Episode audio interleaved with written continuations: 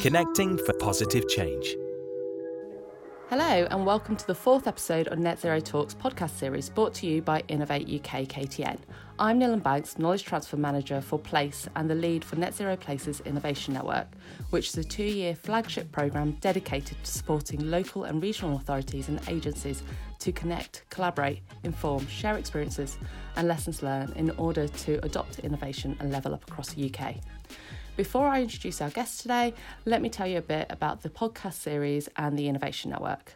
The Net Zero Talks podcast series has been created to hear from the experts and other local authorities on challenges to reach net zero.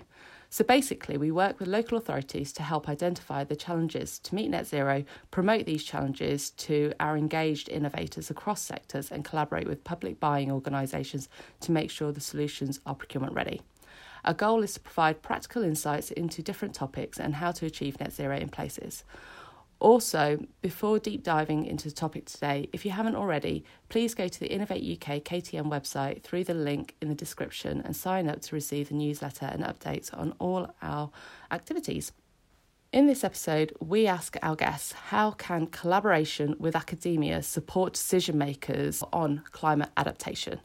In this discussion today, let me introduce to you our host, Kezia Williamson, Head of Place at Innovate UK KTN, and our special guest today, Alex Rainbow, Carbon Neutral Cornwall Assessment Specialist at Cornwall Council, and Jess Dickens, Research Fellow at European Centre of Environment and Human Health at University of Exeter. So over to you, Kezia. Thanks, Nilam. I'm Kezia Williamson, Head of Place at Innovate UK KTN. My role is to connect national and regional innovation and encourage the distribution of economic and societal well-being across the UK. That means doing activities in places for the benefit of those places, like getting to net zero faster, which is absolutely the goal of our Net Zero Places Innovation Network. Alex and Jess, thank you very much for joining us today. Uh, before we start, it'd be great if you could take a minute to introduce yourself to our listeners. Alex, would you like to go first? Hi, yes. Hi, thanks for having me on today. Um, yep, so I'm Alex Rainbow, and I'm the Carbon Neutral Assessment Specialist uh, at Cornwall Council. So I work um, in the Carbon Neutral Cornwall team, whose job it is to get us to our goal of uh, of net neutral by um, by 2030, along with uh, along with working to improve um, the the state of of emissions in Cornwall as a as a as a county um, and I've been I have I've had a few jobs uh, at the council, but but principally I look after the council's uh, carbon inventory, and I've also been involved in decision making and changing our decision making to factor in climate change into the way that we work. Uh, in terms of this project, um, I've been the the the Cornwall Council lead for, for, for part of the, the project um, in terms of uh, our input as both a stakeholder and as uh, an organisation that, that was helping to build the tool that we built originally. Okay, brilliant. And Jess? Hi, my name's Jess Dicken. I'm a research fellow at the European Centre for Environment and Human Health, which is part of the University of Exeter. We're based in Cornwall, um, and I'm on the team looking after the local climate adaptation tool, which we call LCAT. All right. So, for anybody who's not familiar with this tool, could you just give us a bit of a, an intro to what to the tool and, and what this is all about? Yeah, sure. So the LCAT tool, and I'll refer to it as that throughout, um, as that's the acronym we use, um, is a tool which is a digital tool co designed with stakeholders who are in decision making roles within um, the local area, um, looking at providing um, future climate maps, um, providing impacts on particular sectors and on human health and then providing evidence based recommendations for action for those decision makers in those local areas. Okay, great. So, how did, when and how did this collaboration come about? So, the project began back in early 2020, just before the pandemic hit. Um, and it was part of our outreach work with local areas to try and understand um, how we as a university, particularly our team, um, who are obviously focused on the intersection between environment and human health, how we might uh, look at knowledge exchange, how we might consider our impact for those local decision makers, um, so that we can bring value to the research that we do and put it into action. And so we gathered a number of different stakeholders working across local authority, NHS, emergency services, and the voluntary and private sectors to ask what actually is happening on climate change adaptation locally. What are the barriers and levers to action? Um, what health impacts are of concern to you as decision makers? Um, and what role do you think we could play? How can we help you essentially? Um, and that led to a project that has grown really over the subsequent two and a half years. Um, it's involved a lot more stakeholder engagement. Um, we've worked with co design principles to work with those stakeholders. So the resulting project that we now work on and the tool um, is something that has been done in collaboration. Um, the design, the interface, the functionality of it is all informed by those th- that feedback, that insight from our stakeholders. So it's very much a partnership project. So, from the authority perspective, what's been the value of that collaborative approach for you? I think uh, from a local authority perspective, uh, having the skills and the knowledge of uh, of academics is, is just vital.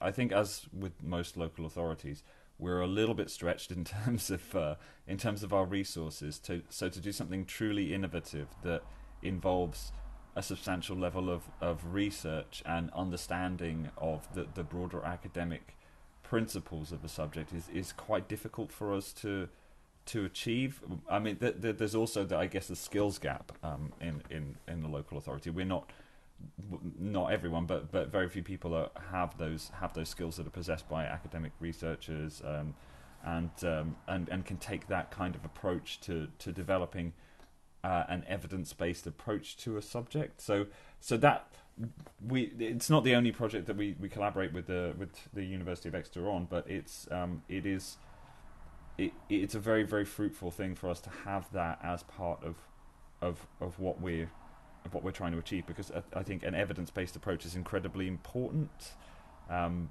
in in how we approach such a major challenge of climate change. So so that's that's that's a big part of the uh, of the value there. That that and um, and there are also resources that can be that can be pooled, and you can end up with with uh, something that's more uh, like a greater than the sum of its parts. To be honest, when you have when you have that collaboration between an academic institution with its focus on research and a local authority that has the the sort of real world output for a lot of that, like we, we need practical solutions but they have to be based on evidence. So, so that fusion of those two different um, approaches is, is just incredibly important for, for us going forward in, in our agenda as regards climate change adaptation. Yeah, absolutely. And have you seen some practical solutions or some tangible benefits from it already, or are we too still too early for those? Oh, absolutely. They're, they're, whilst the tool itself is still in a, a, a developmental stage, it's still in a in a in its initial phases um, of development what it has done is helped catalyze the understanding of the true depth of of of adaptation and what it's what it really means. Public health is a huge part of what a local authority does. It, it, it I mean, it, it's it's it's arguably the, the, the biggest part is is, is of, of, what we do is, is looking after people, um, making sure that they have the ability to to lead um, productive lives, happy lives, safe lives um, and that they, they live in the, the kind of environment that fosters that. And that, that that's a big part of the motivation for, for what we do. Um, and climate change adaptation it has not been at the forefront of, of local authority thinking when it comes to climate change. I think when, when most people approach climate change, they think of it from a mitigation standpoint. And adaptation was not something that we had very focused in our mind. It, it was definitely there on the periphery, uh, and there were people talking about it because I think for, for a local authority as well, adaptation is is perhaps a, a more important part of the equation than mitigation. Not that mitigation isn't an, important; we should be doing everything we can to reduce our emissions.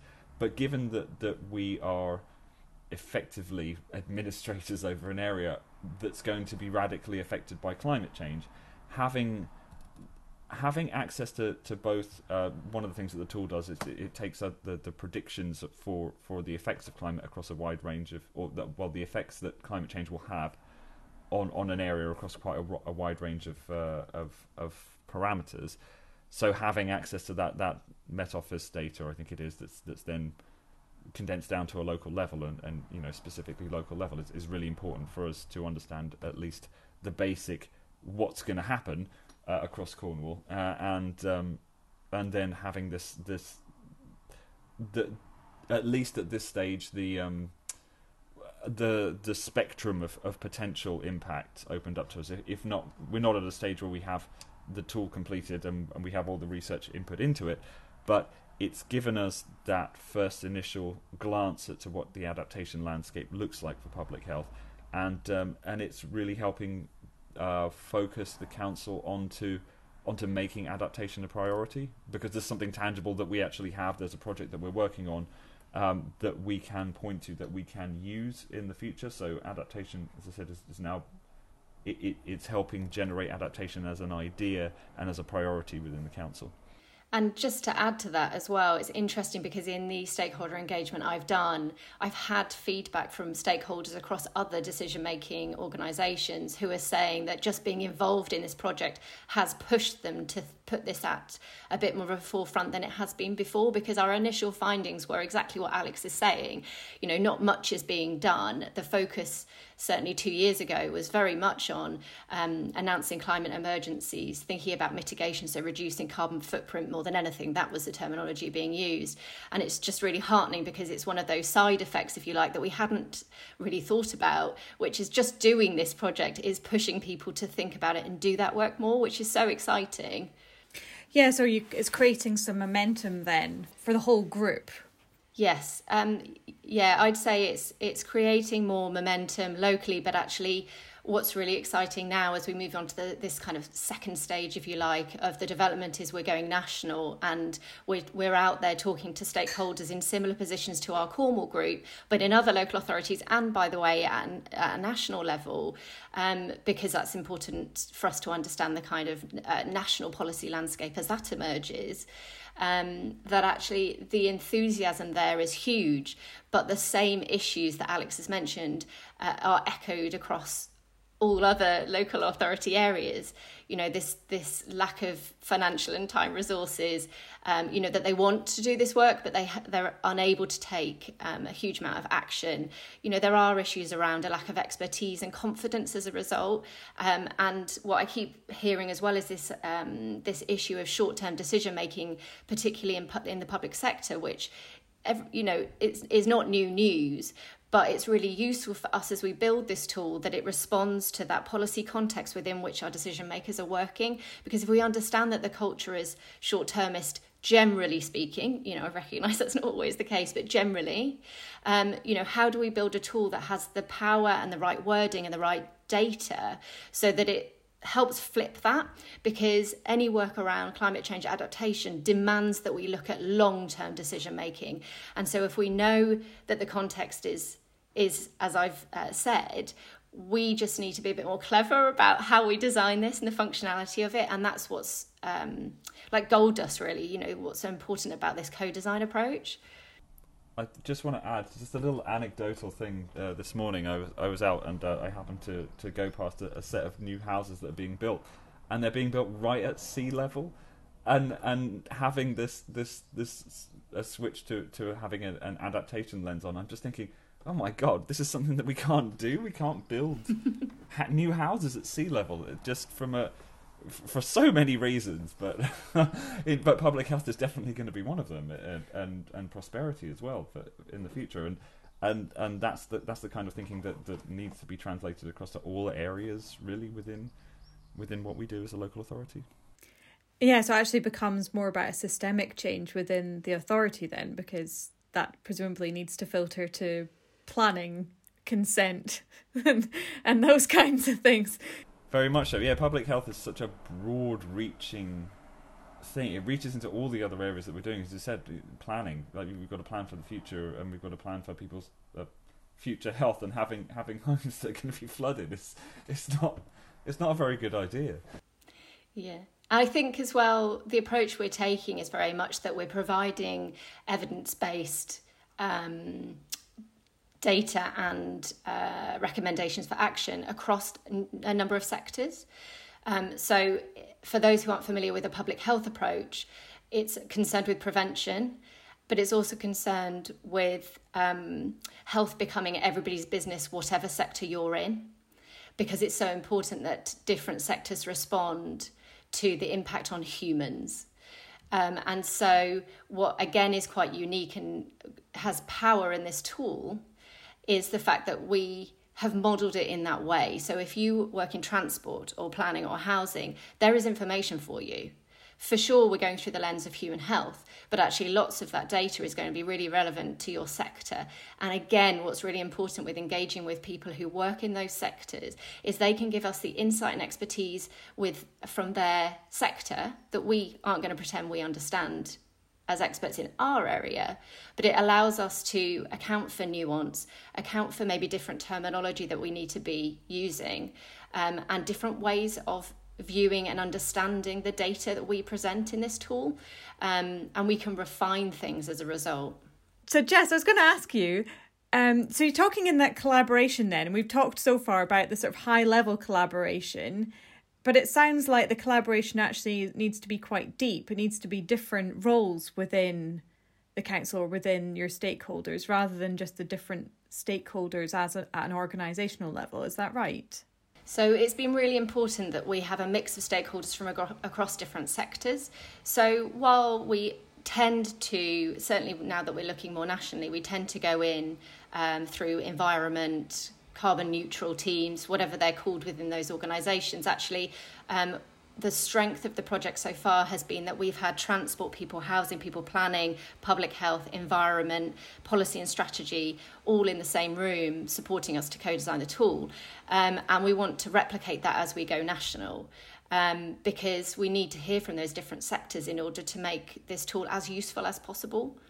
And how easy is that? Because I can see that, you know, if you're going into the the climate change officer and talking about climate adaptation that that's going to be super relevant but do you find has there been any um, difficulty or challenges in getting some of those other roles into the room where they might not see the same obvious relevance? No it's been really interesting for me that that hasn't been an issue so far because there's i think everybody's alive to the fact that we need to be uh, integrating work on climate change within any sector we work within.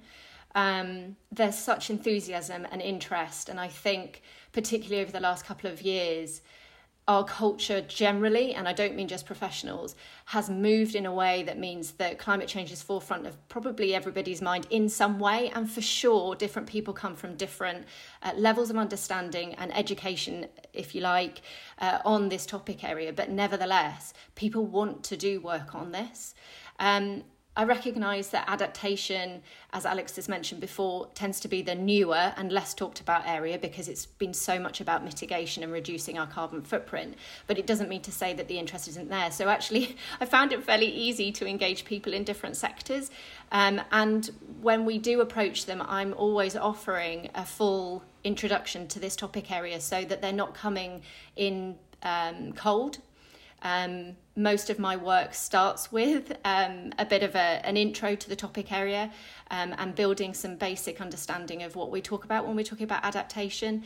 Um, and, and then when they see the tool, because we have a prototype, it brings it to life. Um, and that prototype, we chose with stakeholders one line of inquiry, and it's quite a small line of inquiry, um, but it's about active transport. And that in and of itself helps because we haven't chosen healthcare, for example.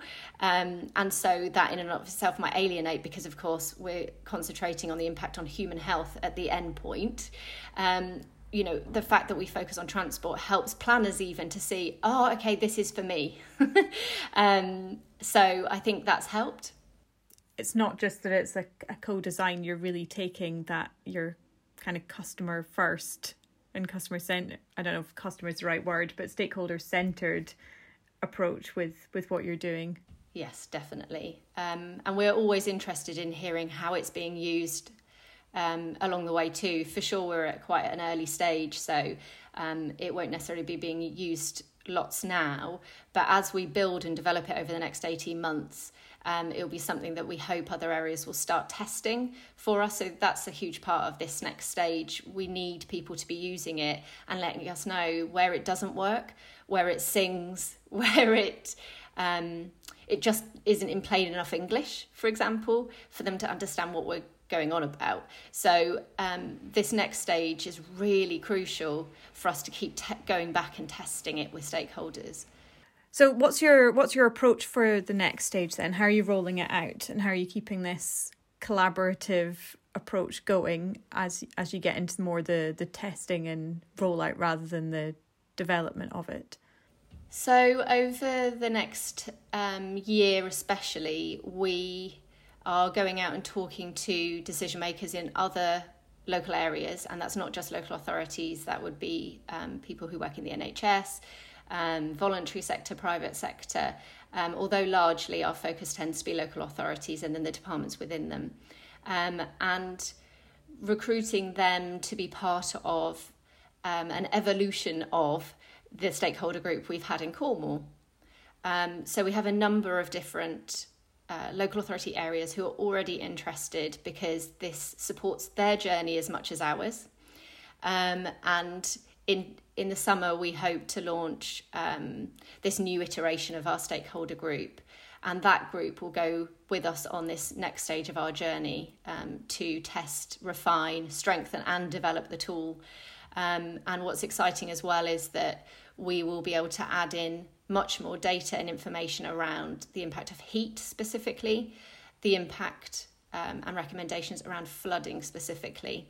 Um, and with our stakeholders, we will design together what the next focus will be because we want to respond to their, their needs and interests. And Alex, what's the next phase of this from your perspective? Are you thinking about how you're collaborating with other um, other councils and local authorities, or what's your next stage? You continuing to focus within within your own plans.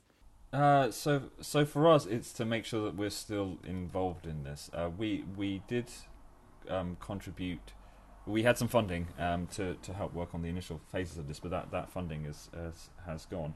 But we want to remain as a, a key stakeholder, helping to helping to develop it, helping to to test it, um, helping to to refine it uh, so that it does still meet our needs effectively. Just but but but definitely at a, a sort of scaled down um, intensity to, to where we were before um, in this. But but it, it, it's something that is important to us, and um, and we do yeah. So we do want to continue being a part of this of this project. So yeah, that, that's it really.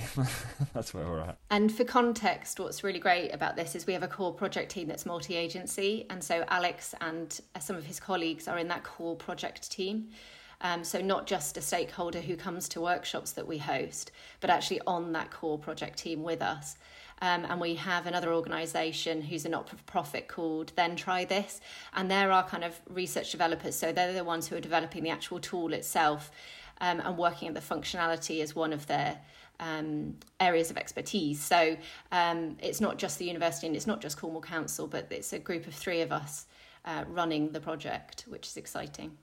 So, are you looking? So, I'm thinking about people listening to this podcast. Are you looking for other councils or other stakeholders to get involved in in your project? Yeah, we'd love other um, places to contact us if this is a project that they have any interest in. So what they can do is um, two things. Best option is to to uh, go to the profile page of this project on the European Centre for Environment and Human Health website. Um, so that's www.ecehh.org and search for local climate adaptation tool. And on that page at the bottom, you'll find a contact um, form so that is the best way to contact us.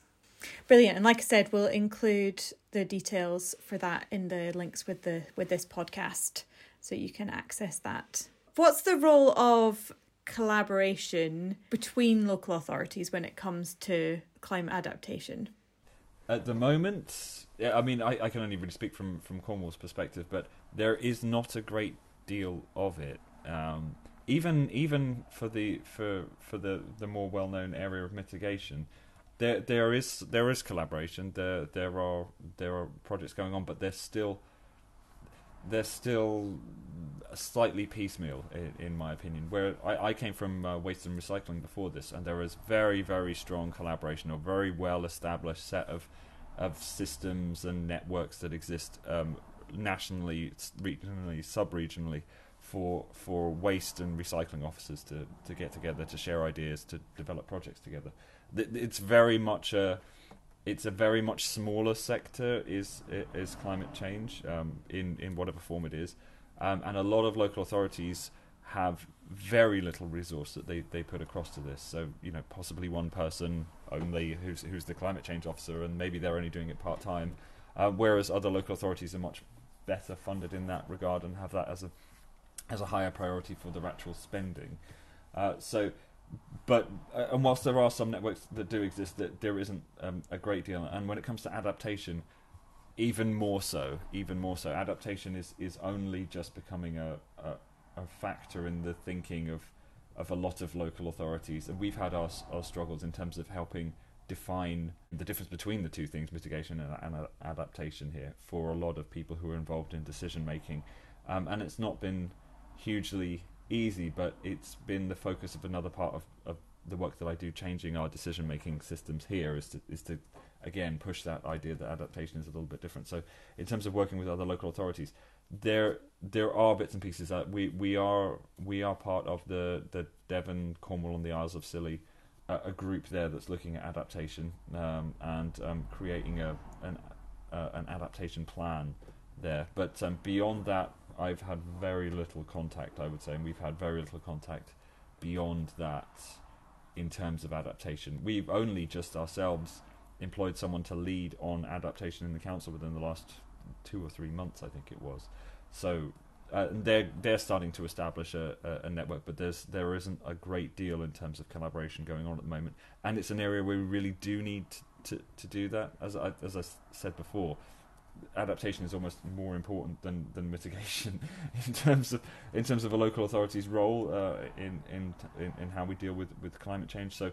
I think as it becomes a more established part of local authority thinking, and this tool will will, will help with that. Um, undoubtedly, it will help with that.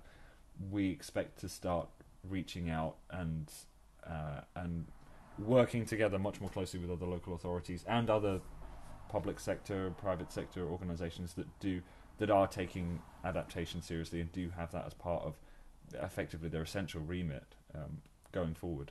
So to add to that as well, it's definitely a gap from our side. We've noticed um, just recently, colleagues um, in University of Exeter have actually launched what's called a community of practice to try and bridge that gap to some extent. And so that's a forum within which anyone interested or working on adaptation um, not just in decision making roles, but researchers as well, can come together and offer peer support uh, to share insights and thoughts and to notice gaps um, because there's lots of those, as Alex has said. So that exists, and we can provide the links to that also because that's an open forum for people to attend. Um, yes, we talk sometimes about this project that I'm talking about today, but actually it's a much more broad and open network. Um, and that, again, there's real enthusiasm and appetite for that because people do want to reach out to their colleagues.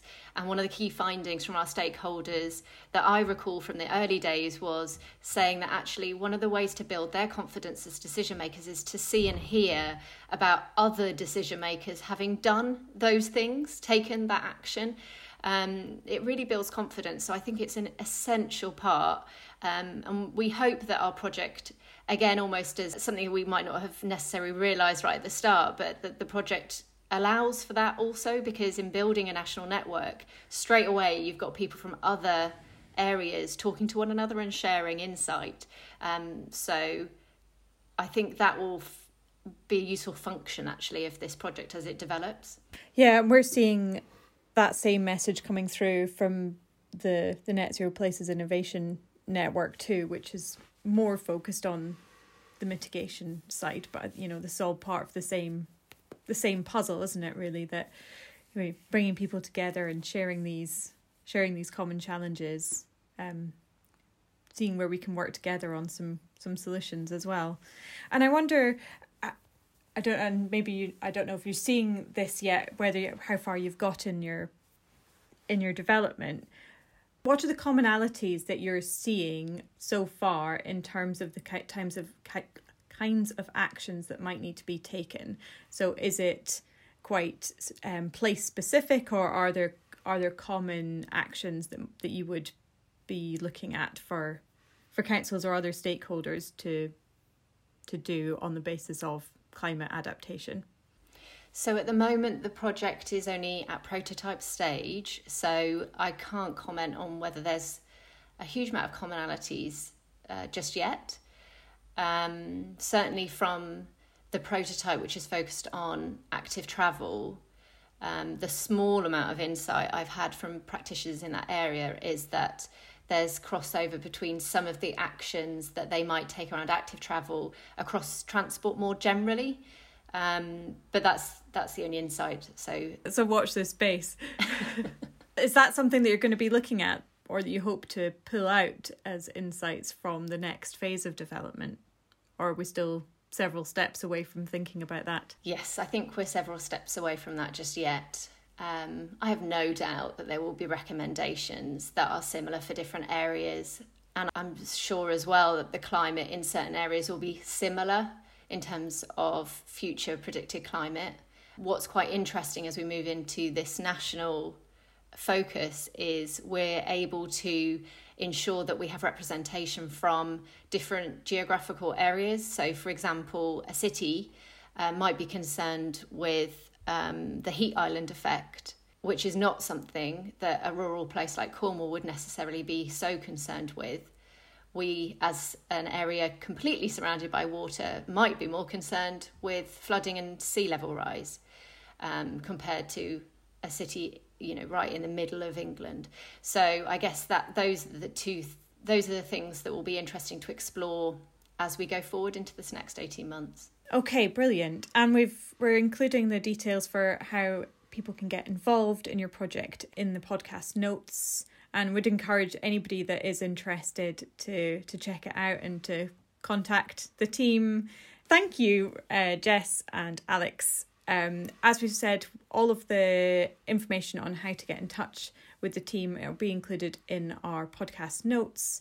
Um, it sounds like an absolutely fascinating project, and really, I could talk, talk to you for ages more about the next steps and, and what else we could do on this.